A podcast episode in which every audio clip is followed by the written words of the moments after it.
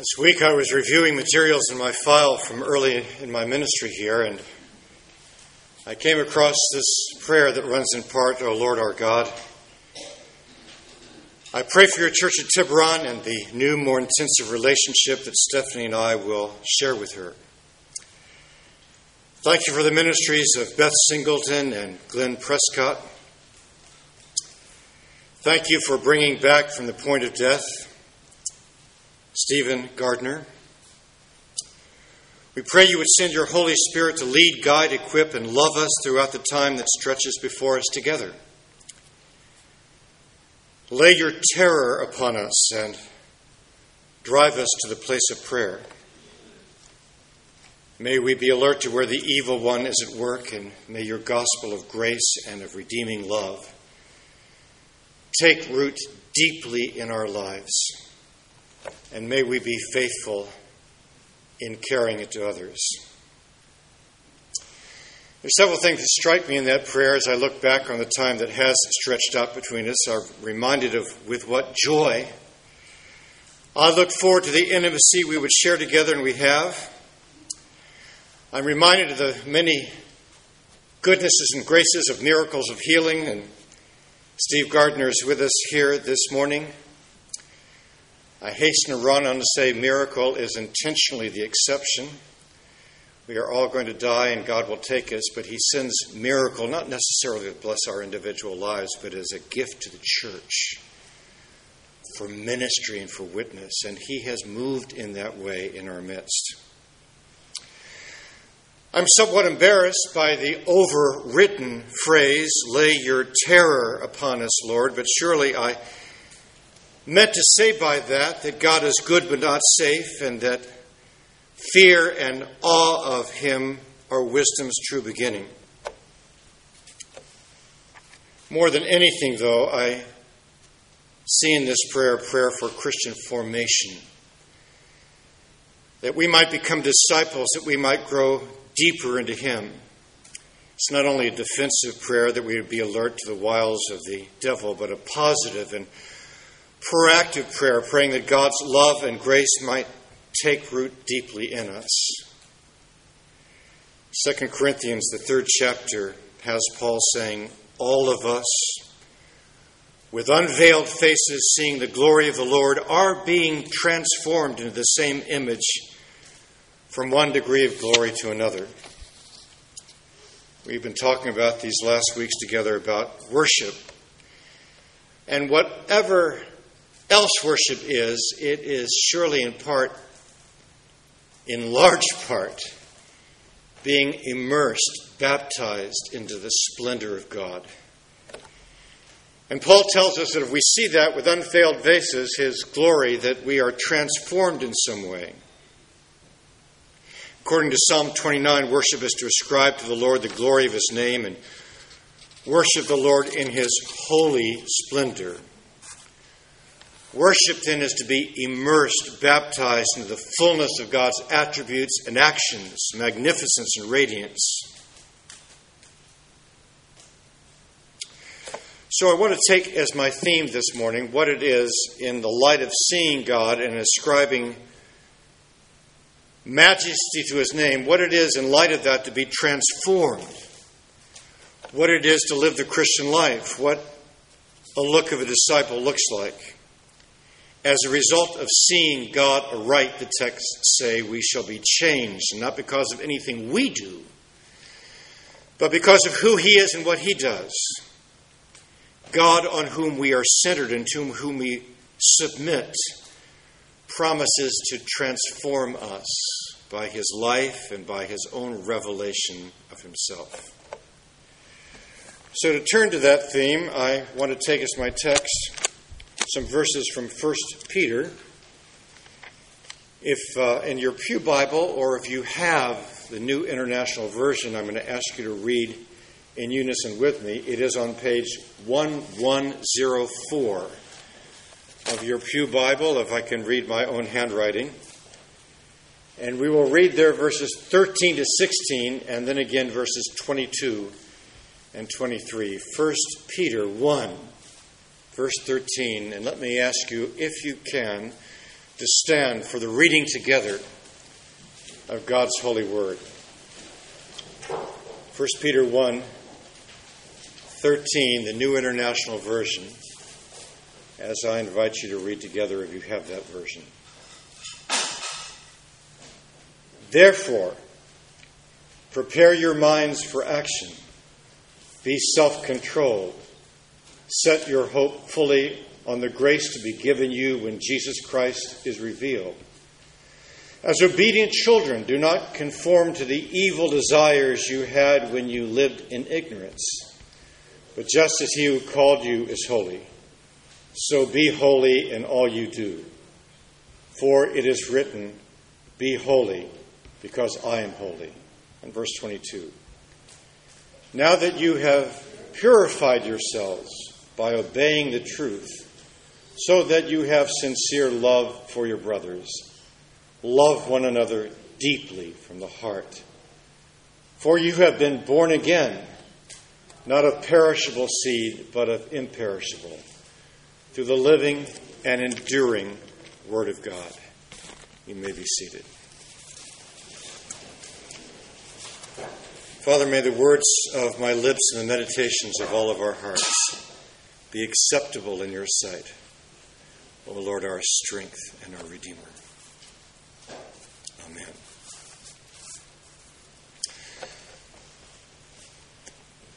The book of First Peter, and because of that, the Apostle Peter tells us that a life rooted deeply in the God of the Bible is a transformed life. And the first phrase we read in verse 13 is that we will have minds prepared for battle. Therefore, gird your minds for action. This is a battle phrase, taking up a robe and tucking it into a belt so you are ready to take on your adversary. The Christian faith is a love affair, but it is also warfare. We are involved in a battle, a chief weapon of which, as well as a chief spoil of which, is our minds. When I was at uh, seminary, I remember, remember, the seminary church at that time. Uh, one fall, the pastor, during a stewardship sermon, which God willing, you are probably going to hear in some of the weeks ahead again. Pulled up on the platform with his parents' permission, a young 12 year old boy, he had him seated there throughout all the sermon. And he used him as a vivid reminder that I obviously have never forgotten. That advertisers and interest groups and peers were all targeting him and spending money and influence and applying pressure all in a battle for his allegiances, a battle for his mind. To live is to be joined in a battle of and for our minds. In what I believe is a compelling book, Reaching Out Without Dumbing Down, Marva Dawn speaks to the weakening of the Western Church's confidence in telling and believing her own story. In practicing our words of faith, she writes The whole Christian community must always be in a process of growth to become more grounded in the faith she seeks to pass on. Unfortunately, many congregations are moving in the opposite direction. What we do and the worship forms we use are critically important because they shape the community's capacity to discriminate and discern excellence. Put it this way we become the people we are by the stories we tell and that we enter and that we understand. We are the people we are by the convictions we hold, by the songs we sing. We become Christians not by releasing some inner spirit, but by encountering the Holy Spirit. In his book, No Place for Truth, David Wells explains what has happened now that the cords of tradition have been so increasingly severed by our contemporary society. He writes Film and television now provide the sorts of values that were once provided by church and family. So it is that in the new civilization that is emerging, children are being lifted away from the older values like anchorless boats on a rising tide. Because modernity has created a world in which unbelief seems normal, it has at the same time created a world in which Christian faith is alien. It is the inability to resist this oddness that is now wreaking its havoc on the Western mind. So, the educational, the, if I can use a seminary word, the catechetical, the instructional goal of the church is to create souls that have Christ formed and Christ shaped imaginations. Postmodernity could be summarized as the belief that we live in a time where there is no overarching stories of truth, which itself, ironically, many people have pointed out, is an overarching story about truth. It's a great time for the church to tell her story. It's Anita's story. It's a great time for the church if the church is up to it. Because we have a genuine story of community and faith, a story of a humanity that betrayed the God who made us, and a Christ who is by his cross and resurrection and present reign and bestowal of his Spirit recreates us and brings us to a consummation of life. In our classes here for new Christians, we have turned to teaching and training young Christian souls in the great heritage and teaching of the church. We are to have minds renewed, transformed, and changed. Christian discipleship is to have minds prepared for battle. Then the text goes on and says our minds are to be in the translation I used in preparing these remarks, not in the translation you just read. To be sober. That means to be engaged, clear headed, and committed. Part of having minds prepared is having them focused. Intoxicants take us away from ourselves rather than giving us our best self. They instill a false sense of security and well being. In his book, The Dangerous Act of Worship, I love that title, The Dangerous Act of Worship, Mark Labberton, formerly pastor across the bay at First Presbyterian Church, Berkeley, and now president of Fuller Seminary writes that one of the qualities that unites the church across both liberal and conservative lines is slumber. He writes at a time when many are struck by the polarization between liberal and evangelical churches in America, it is more striking for him to see what the average congregations on both sides hold in common. They are asleep.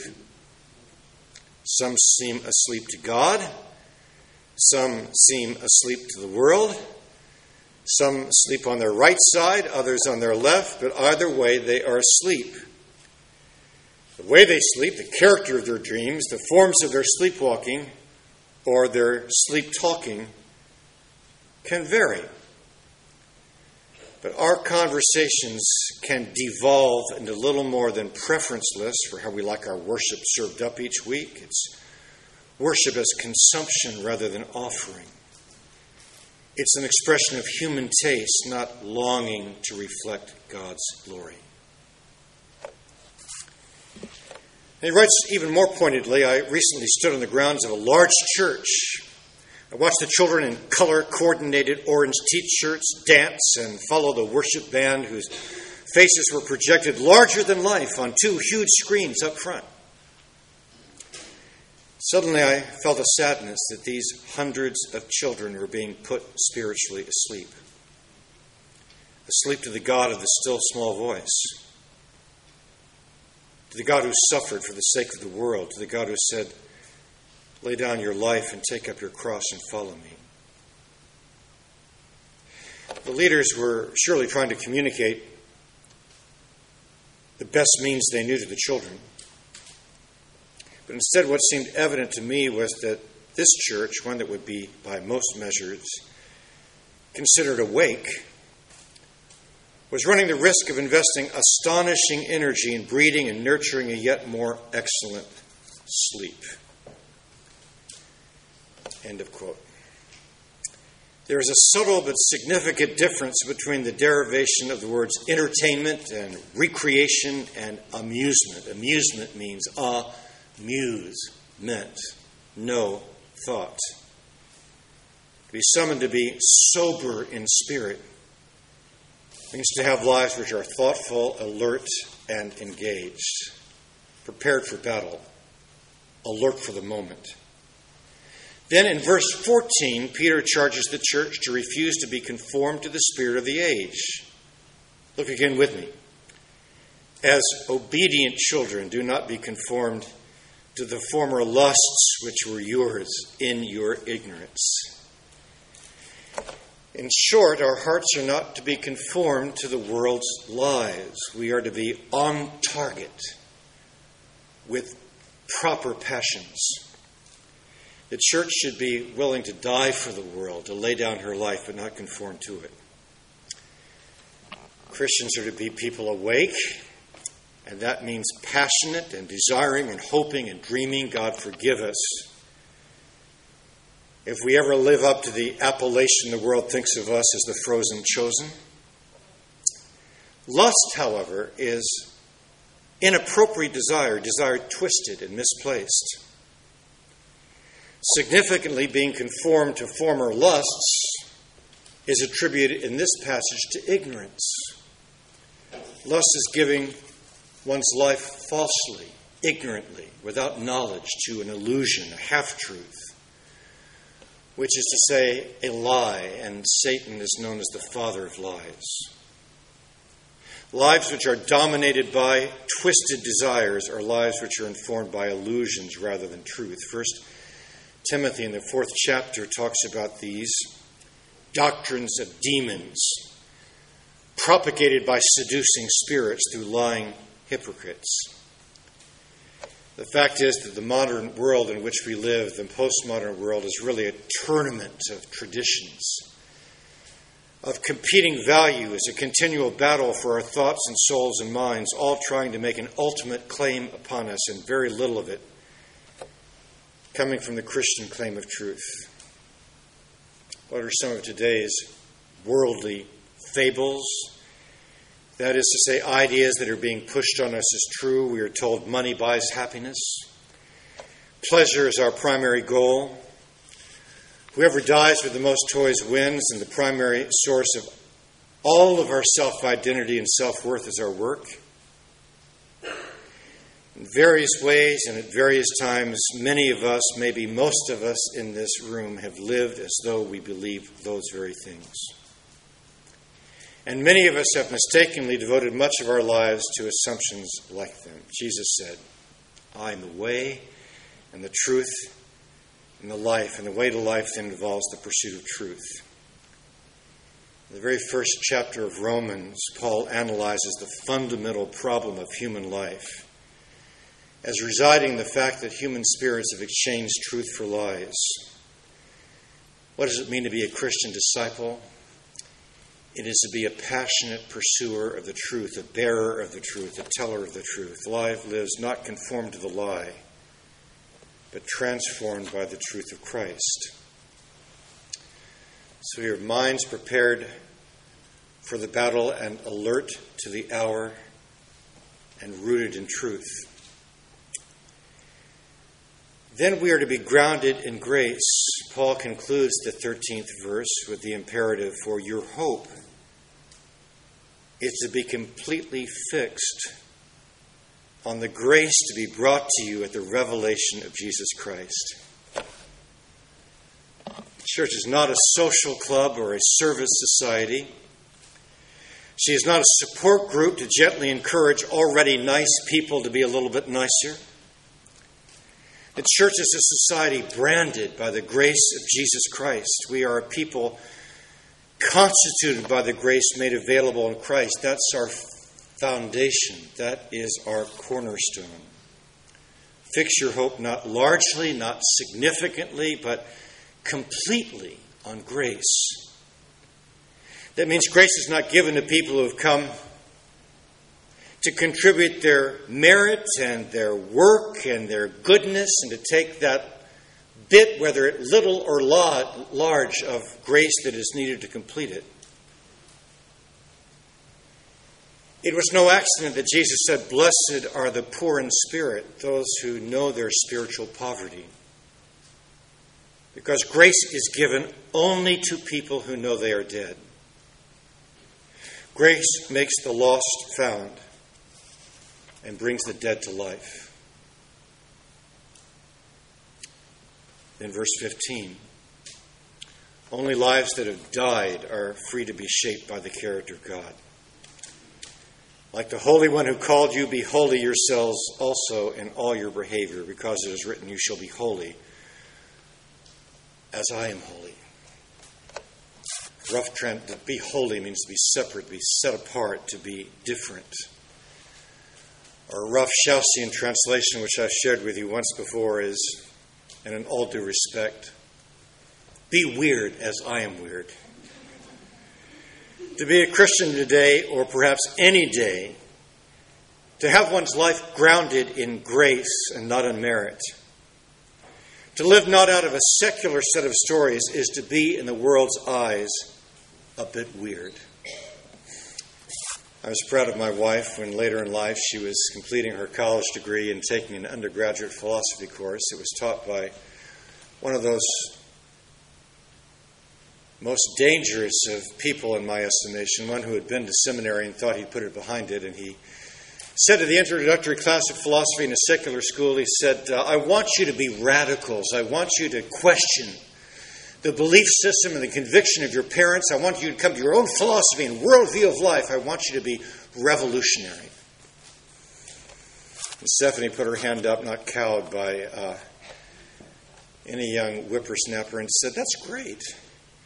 You know, I was raised in a secular Southern California affluent materialistic household.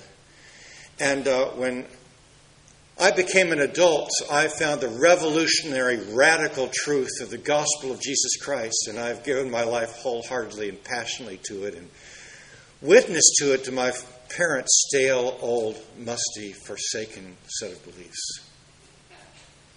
Afterwards, all the young, some of the, the youngest people on the council went up and found her. Oh, thank you so much for saying that and being that. We'll be a little bit weird in the world. Be holy as I am holy. Just to, to mention, or maybe we'll come back to them again, but verse 22 Be bound by love, since you have, in obedience to the truth, purified your souls for a sincere love of the brethren. Fervently love one another from the heart. Love is the work of the heart, it takes precedence to missions and evangelism and education and perhaps even worship, or perhaps put a better way, it is to say that missions and evangelism and education and even worship are as tinkling cymbals and clanging gongs, that is, they count for nothing if there is not love. Despite every evidence of an empty tomb and eyewitness accounts and the growth of the early church and appearance as disciples, Scripture says the world has the right to judge whether or not it's all true, whether or not Jesus is Lord of life, whether he died for our sins and rose on the third day and bestowed us with the Spirit, the world has the right to account whether there is any truth to any of that on the basis of the love that she sees in the church. That's the mark of the church. With all of our warts and shortcomings and problems. I read in a church bulletin some years ago now these words You ever feel like a frog? Frogs feel slow and low and ugly. That at one time or another, each one of us has probably found him or herself on a lily pad floating down the great river of life, feeling like an unkissed prince in frog form. And then the church bulletin t- tied it all up by saying the task of the church is kissing frogs. Or more precisely, It is to be the company of those who have been kissed by the eternal Prince and who live together now, gratefully and forgivingly in the community of the Holy Kiss, community of love. Not insignificantly, but I don't have time, we are born again by the imperishable Word. C.H. Spurgeon says we are to be marinated in the Word of God. Where do we find encouragement and promise? Where do words of life come to us? Where are we summoned to a new way of being? It is through the word of promise and the word of life that has come to us. In his uh, wonderful book, Resident Aliens, Stanley Hauerwas includes uh, this passage. I shared it with you once before in the June 22nd 1991 edition of the Toronto Star, there was an account of a Toronto church who was looking for a new minister. Prior to calling that person, they carefully prepared a mission statement and a manifesto to describe their purpose, and it said, among other things, and now I quote from the Toronto Star via Resident Aliens We want a leader who will dare us to take the risks of the gospel seriously and the Toronto Star added, That kind of church may indeed be crucified, but it will never be boring. Well, I've tried to take the gospel seriously with you, and I'm sure both you and your next pastor will as well. And indeed, our life together has not been boring. On one level, it has been what the letter calls both serious and risky. But on another level, there has been no risk at all. To live the Christian life, to be a Christian disciple, is to live the life which alone is certain and solid and blessed. And more than being serious and sober, it is also filled with the laughter of heaven. You are called to a Christian life together which is never boring because it is challenging, demanding, rewarding, delightful, and full of joy. May God continue to bless all of you in the witness He is calling you to make and to be as you immerse yourself in His splendor and see with unveiled faces His glory and live together lives which are transformed by His grace and by His love. Living in Holy God, you have called us to a great calling and great lives, but you have not left us on our own to do it. You have called us to look at you and to be lifted by you, and we thank you for the privilege of being alternate communities in a society which is wounded and hurt and crumbling and crippled like we all are without your grace. Father, we thank you for the gospel of Jesus Christ, which promises us that you have come to us in human form, that you have died for our sins, that you have risen for the third day, that you've broken through every barrier and boundary that would kill us and which would keep us from you. And now we are invited to live lives empowered and filled and flooded with the Holy Spirit. That being transformed, we might be part of your mission purposes of transforming the world you came to love and died to save. For it is in Jesus' name we pray. Amen.